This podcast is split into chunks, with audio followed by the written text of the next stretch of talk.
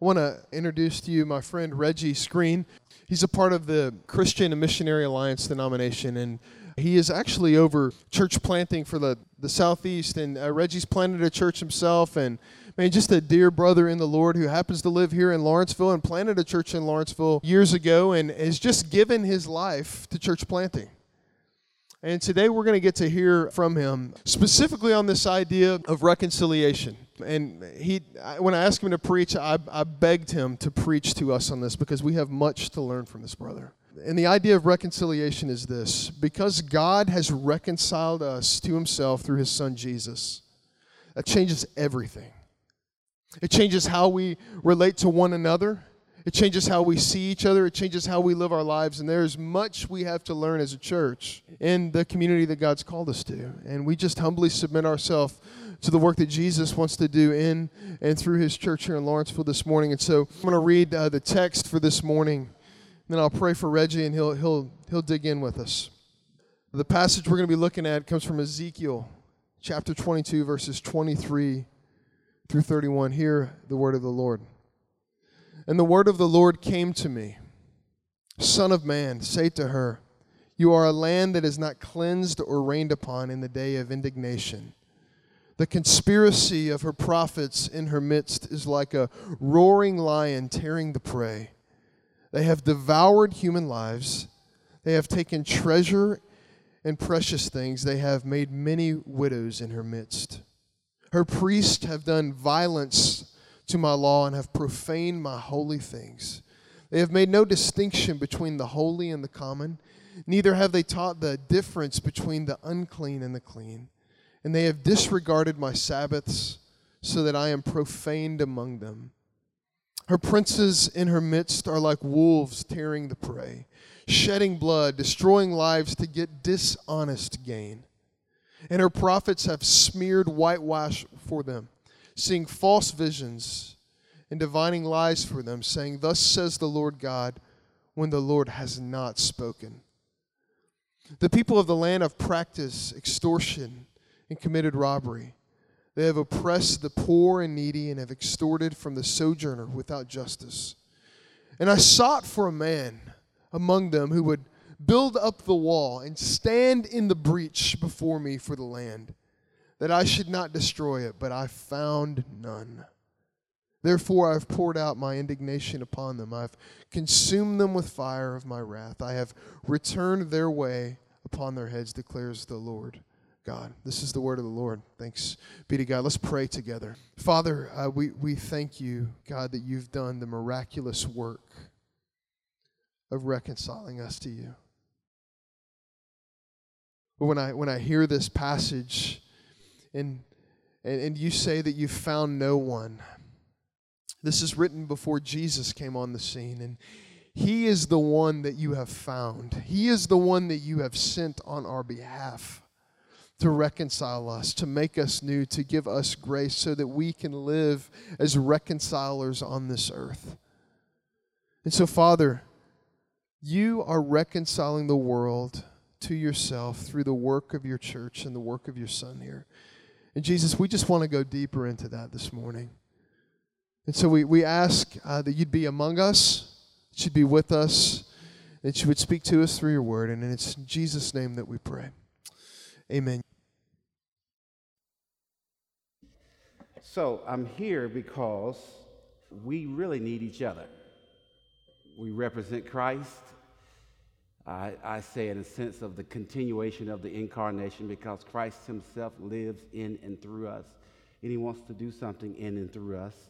And that he wants us to, to uh, demonstrate something to the world. Amen? So uh, I woke up this morning and I was, I was thinking about, okay, Lord, how do I keep getting myself in these situations where I'm a heavily melanated brother? Talking to predominantly white congregations about things most of them don't want to hear. It's a tough conversation and a tough sell. But the, the truth of the matter is, our nation, I think, is in trouble, and I think it has something to do with this genesis. We have a horrible history that we seemingly will not um, embrace and repent from. And I see two particular things that's happening.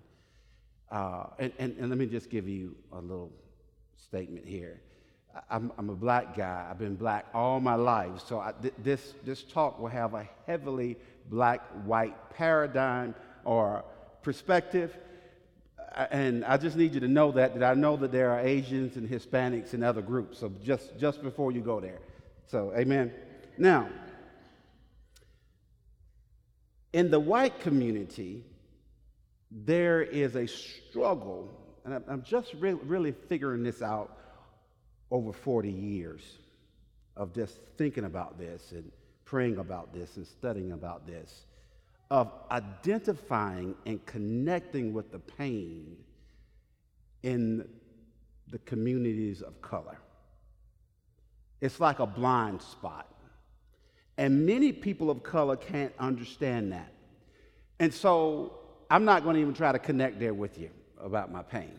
I'll tell you a little bit about it because I got the floor, but I, am not going to try to connect there. I want to connect out of your curiosity and hopefully connect out of your mission, joint mission. Does that make sense? So I have several white friends. I try to mix them up. I, I, I really like it, like talking to the 60 year olds plus because they just, once you can get them to talk, they just tell it to you like it is, right? And so I said, okay, here's the deal. I need an intro for my sermon. And I said, what I want you to do, I want you to, now listen, I'm not going to label you as a racist. I want you to tell me what you really think about this whole racial reconciliation deal.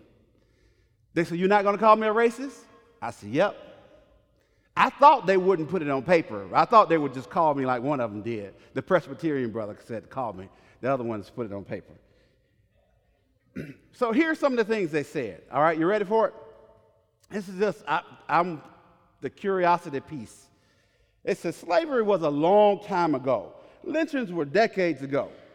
Why do you see yourselves as victims? And what should I do about it? And why should I do anything about it? Number two, I don't believe in white privilege. Why should I? Three, if I lean into what you're saying, aren't you just going to demand reparations?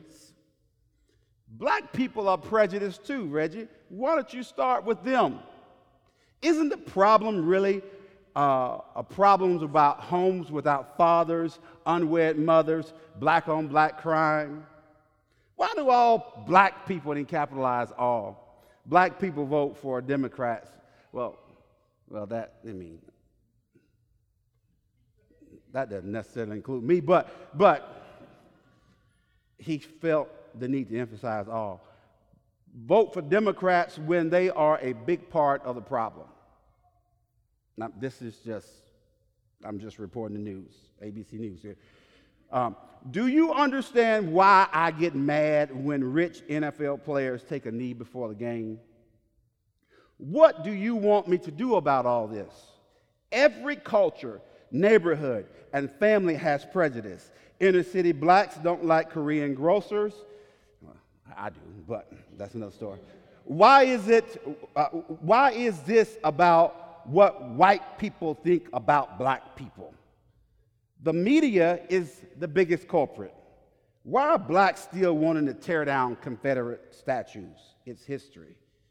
I don't really care anything about that. But anyway, and then he says, Why is it that only black boys that get shot by the cops make the news?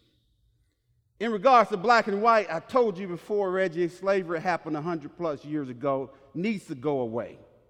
I feel black people are holding on to history and now feel entitled or they are owed something for something that, that happened to their race and because their race had slaves. And I just put, hmm, maybe some of these may be some of your questions or statements too. So are these just these questions and what I'm going to talk about today just social issues or do they have gospel implications? That's the question, isn't it?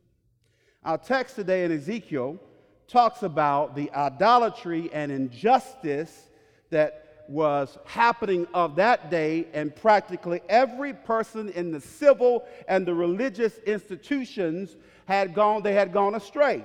The princes, it says, were destroying lives for dishonest gain. The priest, he said, well, can't tell the difference between sacred and secular, right and wrong. They try to pull God into the situation, but it was still about consumeristic practices, the economy. The politicians, it says, like wolves taking what they wanted. You know, today we will say they enter uh, public service with not, maybe not too much money and they leave out wealthy. The prophets, he says, cover up for the politicians, pretending to receive visions and special revelations from the Lord and that they hear from God, but they did not. The people, he said, well, extortion, robbery, the poor and needy were abused, outsiders were kicked around with no access to justice. It was just all about economics. Friends, I want to tell you, I had something else that I wanted to preach. I told Ryan, I said, man, I'm going to soft pedal this one. I said, I got a nice sermon over in 2 Corinthians 10. I can encourage your people about getting the need for reconciliation and just be real nice, get in and out. And then the Lord says, No, I want you to talk about becoming healers of the breach. So this is where we are. We have a big problem in our society, but I think we have a bigger problem in the church. So, according to Scripture, the Bible wants us to live out our covenant realities together as a body of Christ, made up of different groups, and we ought to share a joint mission together. My point today is God is calling his people to actively live out both righteousness that's identity in Christ, and justice, representation, so that we can heal the breach in society. Emphasis on righteousness and justice so that we can heal the breach in society.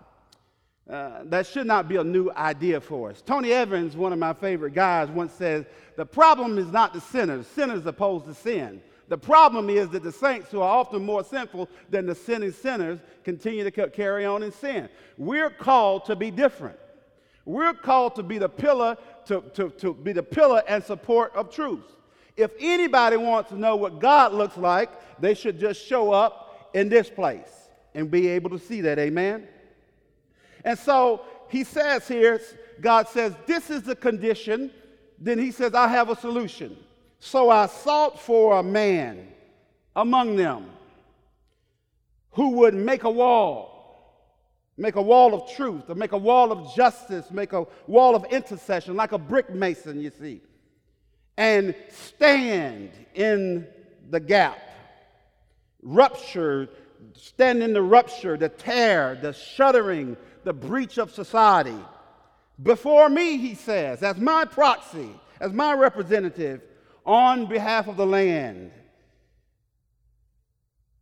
that I should not destroy it, but I did not find one. So I got created a little grid here based on Psalm 89 14. And I'm going to have to turn around to see it here. Psalm 89 14 says, What? Well, read it with me, please. Righteousness and justice are the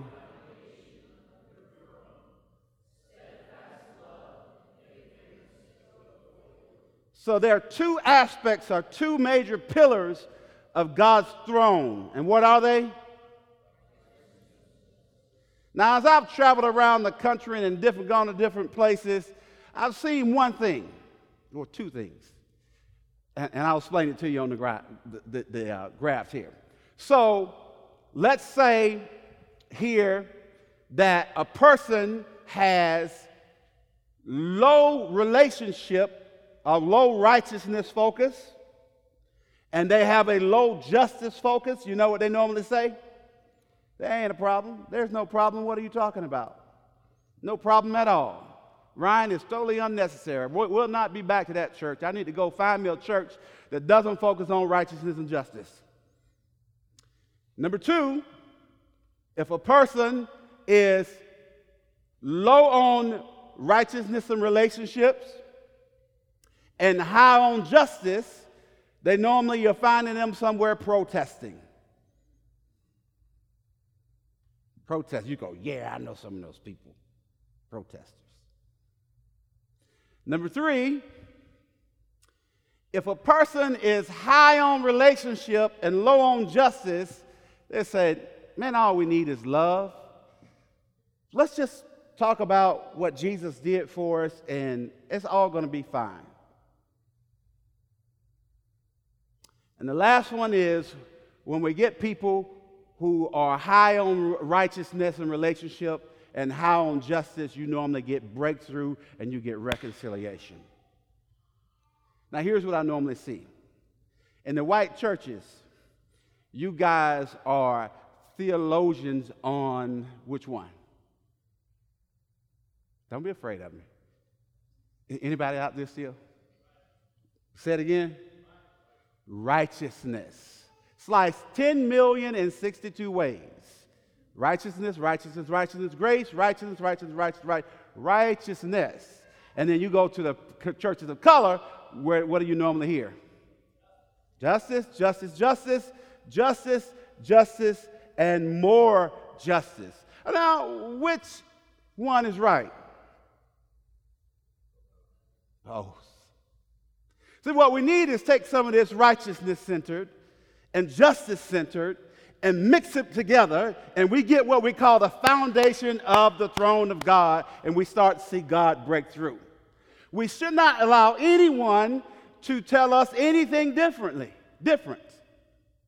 Are you still out there? I think I heard the church mouse running across the back. It's quiet in here. I'm hoping it's just because you're Presbyterian and you're not, you know, just that. Yes. Uh, oh, the pen drive. Okay, that's the pen drive. Oh, oh, pen. Oh, that's what's happening. The processing like that. Gotcha. Revelation. Did, it, did, did that statement or that illustration I just give you make sense? Okay. And so instead of making each other wrong, we need to reach across the aisle to the other person and say, Expert in righteousness, show me what you have. Expert in justice, I want to hear what your story is. Now, I want to quickly hit, I said seven characteristics, but my time is already flying, and so I'm going to hit maybe six or less if we're going to be healers of the breaching society. You ready? Number one uh, is proximity, or we must live among them, the scripture says. In the text earlier, he said, I was choosing a man that lived among them. And so, you know, we have to, what I call to be people who live on site with insight, right? We fight everything. But we just need to pause and listen and say, Lord, what are you saying in this situation? And how am I to represent you? Right? Sometimes I feel like we get so caught up with the either Fox News or CNN News or whoever the talking heads are that we lose, we lose our ability to live among people, hear what they say, and then represent God in that situation.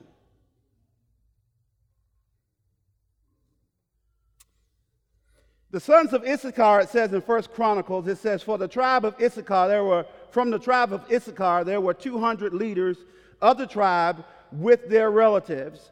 And these men understood the what? Sign of the times and knew how to knew the best course for Israel to take. Let me ask you a few questions. Do you know the people you live among?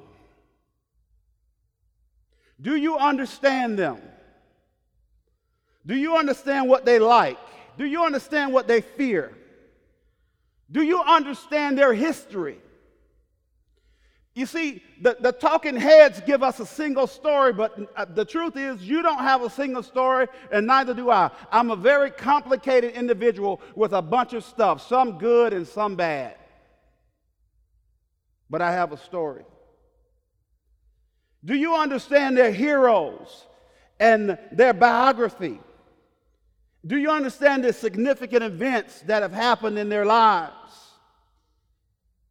Or has someone else written the script for you about what blacks and whites and Asians and Latinos and whoever else who uh, you know what they are? I have a friend that's my neighbor. His name is Sam. Now Sam has been living inside me beside me for about 12 years now. I still can understand about about one out of every 20 words. He's from southern India. And when Sam moved in, I noticed he was a little bit skittish. And after we built a relationship, Sam said, I'm just ashamed to say this. I'm sorry to say this. He said, But you don't fit any of the script that, that, that I learned about before I moved from India to New York and New York here. So I thought you were going to be like gangbanger, thug, dangerous, I said, I don't even know any of those people, Sam. And so Sam uh, came over a little while ago and he wanted to just profess in the appropriate way how he loved me and my family. You see, Sam broke down uh, the, the paradigm that he had or the way he saw me because he got to know who I was. And I've been invited into his house and he's been invited to my house. So, one of the things we have to do is take the time Take the time to get to know each other because it's only by getting to know each other that you're going to be able to rewrite the scripts. Watch this. One Sunday morning on a subway in New York City, people were sitting very quietly, some reading, some resting with their eyes closed. Suddenly, a man and his children entered the subway car. The children ran yelling to the car, throwing things grabbing people's newspapers. Their father sat down near me and closed his eyes and did nothing. I felt irritated. I could not believe he would let his children run wild like that. After a few minutes of patience and restraint, I turned to him and said, Sir, your children are really disturbing a lot of people. I wonder if you could control them just a little more. Yeah, you're right. I should do something. But we just came from the hospital where their mother died about an hour ago, and I guess they don't know how to handle it. Guess I don't know how to handle it. Can you imagine how I felt at that moment? My paradigm shifted. Suddenly I saw things differently. And because I saw differently, I thought differently. I felt differently. I acted differently. My irritation vanished. Compassion flowed freely. I wanted to help instead of criticizing and complaining. Right, did you see the point? Proximity, getting involved, living among people, all right, stepping out to be God's representative, but getting to know people too. Right? I wonder what would happen if you intentionally did that this week. Number two.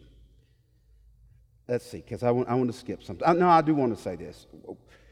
why, is this. why is this important? Right? Why do we need to take these trips? You know, it was um, Mark DeYmaz, it says, that said, today almost 87% of churches are segregated by race and class and are 10%, and 10% more segregated than the neighborhoods they're in, and 20% more segregated than the public schools. He goes on to say, Little has changed in the last hundred years, and we have reached a point in history where our disunity is negatively impacting our ability to credibly advance the gospel in this incredibly diverse time.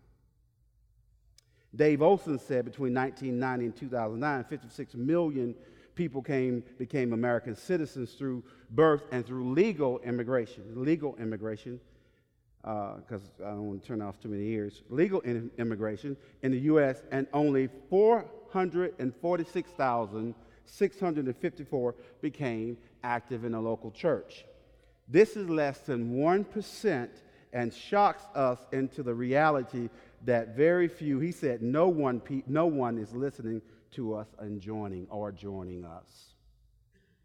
And he goes on to say, Why is this important? It is, it is important because we preach the gospel of God's love and righteousness for all people from otherwise systemically segregated churches. And it undermines the credibility of the gospel that we live and love. Something is desperately wrong.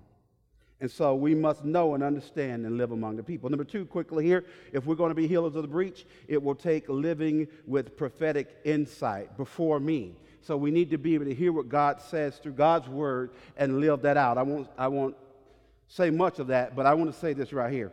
This word has to be over even what I learned from my mother and father. So my grandfather, I was adopted by my grandfather. He was born in 1909. You do the math. So he saw all kinds of stuff. Daughters raped. He saw, I mean, you name it. And so his, his, he raised 10 kids. One got killed. Then he adopted my brother, Chris, and he adopted me. And he, his words was this, son, you can never trust a white person. Now, where was that coming from? His experience. So what did I have to do with that? I had to take this, what he said. My grandfather, who adopted me, who I love, gave me that, I had to check it, fact check it against the word of God. And I said, you know what, Dad, you taught me a lot of good things, but I can't try it. I can't wear that one. Prophetic insight before God. Number three, if we're going to be healers of the breach, we need to take us, we need to take uh, living as priests seriously. He says, before, um, he says, behalf of the land. He, want us, he wants us to live on behalf of the land. And so he said, Acts 17, 26 and 27 says, And he made from one man every nation of mankind to live on all the face of the earth, having determined allotted periods and boundaries of their dwelling places that they should seek God and perhaps feel their way toward Him and find Him, yet He actually is not far from each uh, one of us. Do you know how people find God? It's through human instrumentation most of the time, and so we ought to live in connection with those people. We are absolutely responsible for our geography. Did you know that? And so you can put a pin in it. You take this church right here, I don't know what your, what your resource capacity is, and you put maybe a mile circle or a two mile circle, and you are responsible for everything in that geography. And, and so he goes, Well, I can't reach that people. Then you find the partnership to reach people to do that like that. So listen, I heard a story that broke my heart uh, uh, regarding Gandhi. And Gandhi's interest in the gospel. Did you know that Gandhi, Gandhi, Indian Gandhi, had a, a, a severe interest in the gospel, but it was how he was treated by Christians that turned him off? Watch, listen to this. You've heard half the story, but not all of it. Mahatma Gandhi is one of the most respected leaders in modern history. A Hindu, Gandhi never, nevertheless admired Jesus and often quoted from the Sermon on the Mount. Once when the missionary E. Stanley Jones met with Gandhi, he asked him, Mr. Gandhi, though you, though you quote the words of Christ often, why is it that you appear to so adamantly reject becoming his follower? Gandhi replied, Oh, I don't reject your Christ. I love your Christ. I just, it's just, it's just that so many of you Christians are so unlike your Christ. Apparently, Gandhi's rejection, it goes on to say, of, of Christianity grew out of an incident that happened when he was a young man practicing law in South Africa. He had become attracted to the Christian faith. He studied the Bible and the teachings of Christ and was seriously exploring becoming a Christian. And so he decided to attend a church service.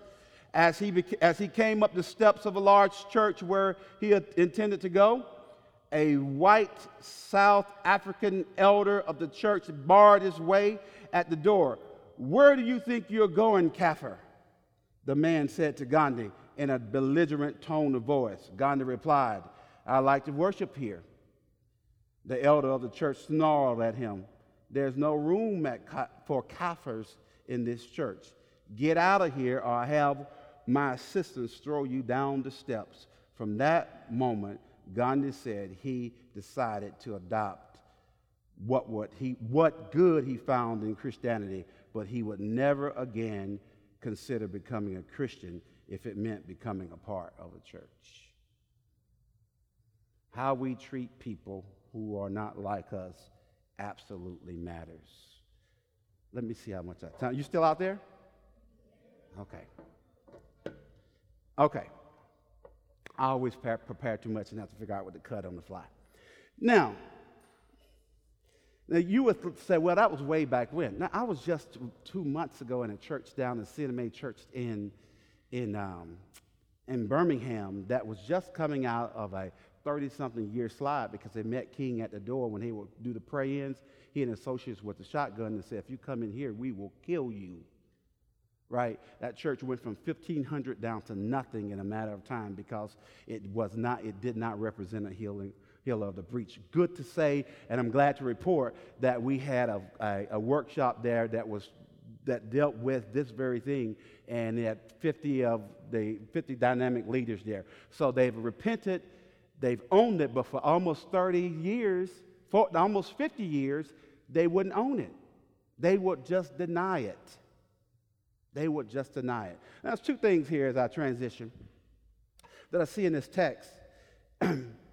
um, and you see in, well, I see in the meta narrative of Scripture, but in this particular text, that there are two postures that seriously gave me trouble. Number one is the denial piece, and number two is the distress piece. Now, in my research regarding denial, denial, not the Nile River, denial, right? I came across a lady, a Harvard grad named Katrina Browne. You might want to write that name down. She did a documentary called The Traces of the Trade. She, she found out that she was a, an ancestor of the infamous DeWolf family, and check this out, from Bristol, Rhode Island. All right? And so, you know, I would say it was the South, but the North was pretty tough too, right? The DeWolf family built its fortune on buying and selling human beings, and they were the most successful, if you can say that, slave trading family in the United States history. I didn't even know about them until I found out about this lady. Now, James DeWolf was a U.S. senator, and at the time of his death, it was reported that he was the second richest guy in America. Guess how he got so rich? Now, the DeWolf family basically bankrolled everything in the community in that area era, even the Episcopal Church and the pastors and the, and, and, the, and the leaders. Now, Katrina said something, the reason I'm mentioning this to you, that caught my attention regarding denial. She, she and nine of her relatives took on this case because they wanted to understand what, uh, something about their family. And so they asked the question how could this history be so massive and they know not, didn't know anything about it. And so when they began to research, she said there was an unwritten code that they found in the community that I think is a, that applies to today. Never talk about politics in public. Never talk about what would be the second one. You've heard it before. What was second one? Religion. You know what the third one was? never talk about blacks. Denial. You know, God's greatest gift to us, I think, or one of the greatest gifts God has for us is called repentance. You know how he says the kingdom of God comes? It comes through in Mark 1, chapter, chapter 1, verses 14 and 15. He says the kingdom of God comes through repentance and believing. Why is it that when we do something, if something is obviously off, we have such a hard time of just saying, you know what? You probably said it to your wife a million times, right, Brian? I'm sorry. Or how do I how do I fix that? And so denial, politics, religion, and black just deny. So some of you right now might even be in denial about the statement I just made. Uh, this lady here, I want you to take a look at because I think she kind of sets it up on what's going on today. Before you run this, the, the the clip, many of my Caucasian friends will say, Hey, Red, what are you making such a big deal about? Things are pretty good, right, for you? There's no problem. When I normally ask them this question, Or I say, let me pray for you that you'll be able to walk in my shoes. That there's normally a red thing that comes over them, and they say that's not fair. Watch this. I want every white person in this room who would be happy to be treated as this society in general treats our citizens, our black citizens. If you, as a white person, would be happy to receive the same treatment that our black citizens do in this society, please stand. You didn't understand the directions. If you white folks want to be treated the way blacks are in this society, stand. Nobody's standing here. That says very plainly that you know what's happening. You know you don't want it for you. I want to know why you're so willing to accept it or to allow it to happen for others. So I said, I'm here because I need you. So, what we don't want, I don't want condemnation, but what we need is honesty. We, we need to be able to say, you know, there's a significant problem. Now, here's what I can say.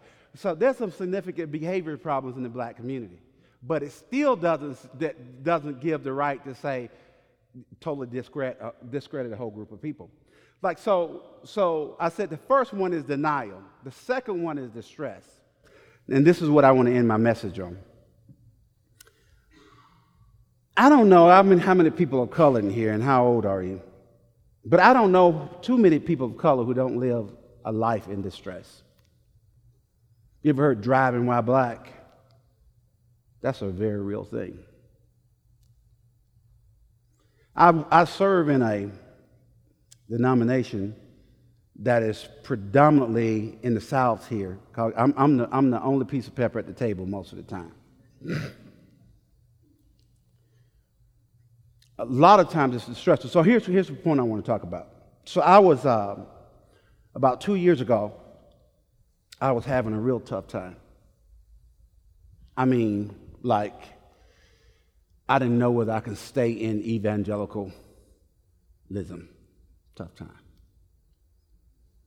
Um, because of things that were happening to me. And so I would try to talk to some of my buddies about it. I said I was only a piece of pepper at the table, right? Euphemism for salt and pepper, right? You know, black and white. so I would talk to him and I would go, man, you know, I'm having a hard time processing all this stuff on the news about, you know, this police stuff and seeing these guys in the street. I said, it's done something to me. And they, this is what I would get back. It would be like, Reg, you just, just wait until the investigation is fin- finished. You will see that those people deserve to die.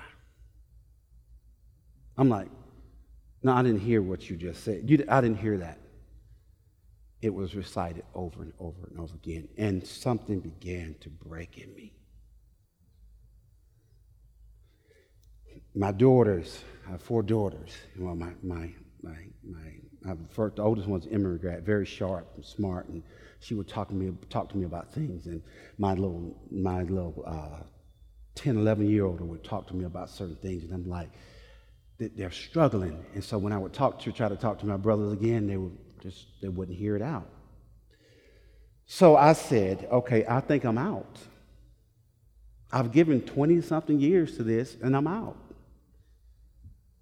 It, was be, it would be like you saying, Ryan, I need to talk to you. He go, I, don't, I don't, you, you, you're going to figure out that it's all what you're feeling, what you're sensing. That's, that's nothing to it. After a while, it's going to shut you down.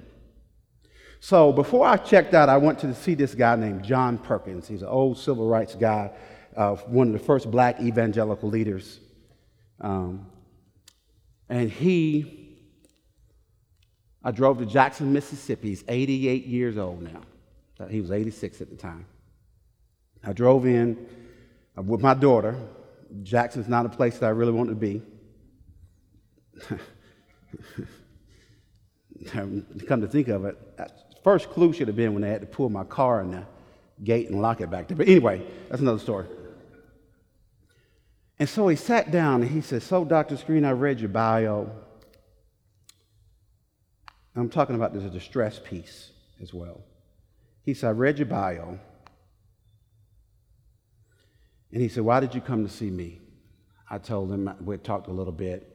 We talked about two hours, and he said, Dr. Screen, you know why I can minister across the lines, black and white and whatever? I said, No, sir. He said, Because I'm not angry. And like a bomb, the Holy Spirit just exploded in my mind because I was. The fourth thing is we're going to be healers of the breach. We have to, we have to watch the emotions that we, we deal with. I was angry. It was like a weight came off of me. And by him saying it, because see, this is a guy that had been in the 70s beaten all night. If you pull up his shirt, he's got scars all over for trying to register people to vote. He could say, I'm not angry. I said, Oh my goodness. So that was about 11 o'clock tonight. I went to bed, uh, dealt with the Lord, and then I got up the next morning. We had breakfast, and he said, He gave me the 15. He said, If I'm going to be a healer of the breach, he said, Dr. Screen, he said, Listen, he said, You know, when they were beating me in the jail, what they would do, they would beat me, and then when I would come to, they would give me the mop and make me mop up my own blood. He said, bludgeoned my head. He said, I thought I was going to die. And he said, the last time I was about to go out, I said to myself, if, if, if, if, if I had a, a, a an atomic hand grenade, I would take it and pull, pull the plug and kill us all. He said, he had said before that, why are these maggots doing to me? And then the Lord reminded him, your reaction is greater than their action. And therefore, the fifth thing, if we're going to be a healers of the breach, we need to know how to stay in a humble place. Because as human beings, there God, I say the grace of God. We all have the capacity. Martin Luther King said it best the doctrine of black tyranny is just as evil as the doctrine of white tyranny. Last point. And the church said, Amen. Do you follow me? I'm almost through. I'm landing the plane. Be angry, sin not. Have your emotions. Your emotion may not be anger, it may be fear. In fact, when I get honest with most white, white folk, they tell me that I'm, a, I'm afraid of you. When I say, why? I'm a teddy bear. I'm going to hug you to death. I wish I had a little, little bit of street in me. You know what I'm saying? It's like in, in my baddest moments, it's like, oh, teddy bear. Don't call me teddy bear, bru- bruiser or something. Last point.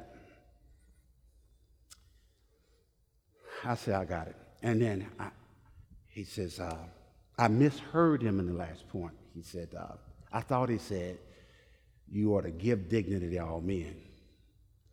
So here's this little frail 88, 86 year old man. I said, I'm ready to go now. I'm ready to get out of Jackson. I'm ready to get out of Jackson, right? My little daughter is with me. She's 10 years old. And she's like ready, really to get out of Jackson. So he says, I said, I get it, doctor. I get it. I'm to give men dignity. He jumped up. He said, No, you're not to give men, you don't give dignity to anybody. You don't have the power to do that. God has already done that. You simply affirm what is already there.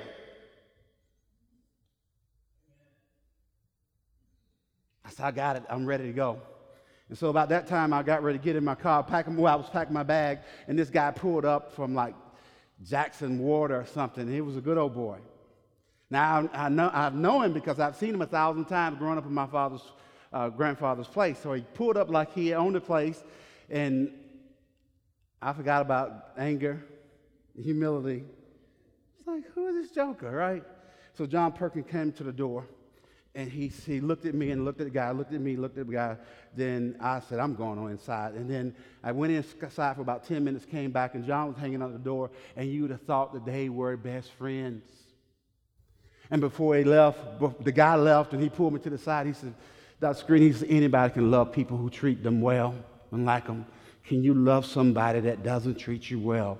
I told you it's about affirming dignity even when they don't act like it. Can you? Can you affirm dignity? Will you be humble? Will you control your emotions? Will you serve as priest and prophet? If we can galvanize these things and start walking, I believe we can be healers of the breach. The scripture says, I sought for a man among them. Could you put the last scripture up again? I sought for a man among them who would stand up, who would, should build up a wall and stand in the breach before me for the land, that I should not destroy it, but I found none. What would be said about you? I believe God has a specific calling on this church, and specifically because, stand with me, sir, because this is in the heart of this guy. What will be said about you? Let's pray.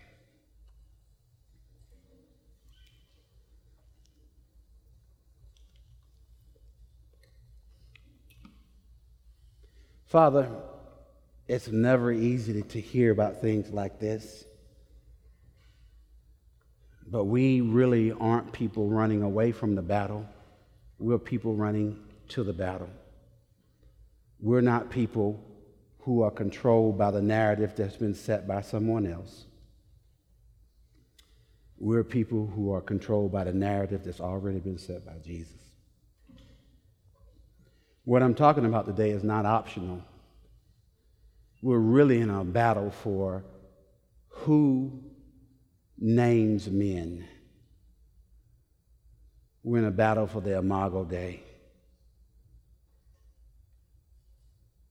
No matter what skin color we don, it really is about what you say about us.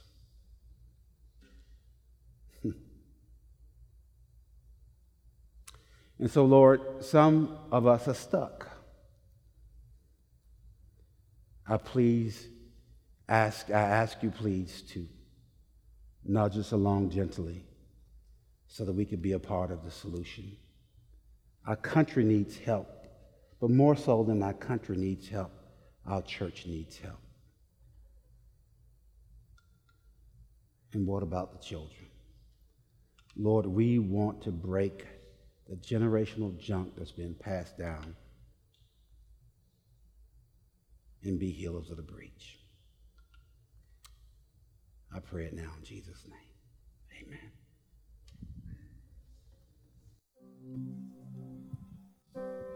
Thanks, Reg.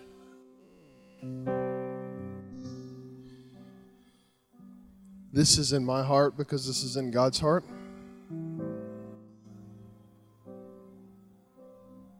When people, I told people that I, our, uh, our family wanted to move to Lawrenceville and plant a church people in Atlanta, and they said, Why would you want to go to Lawrenceville?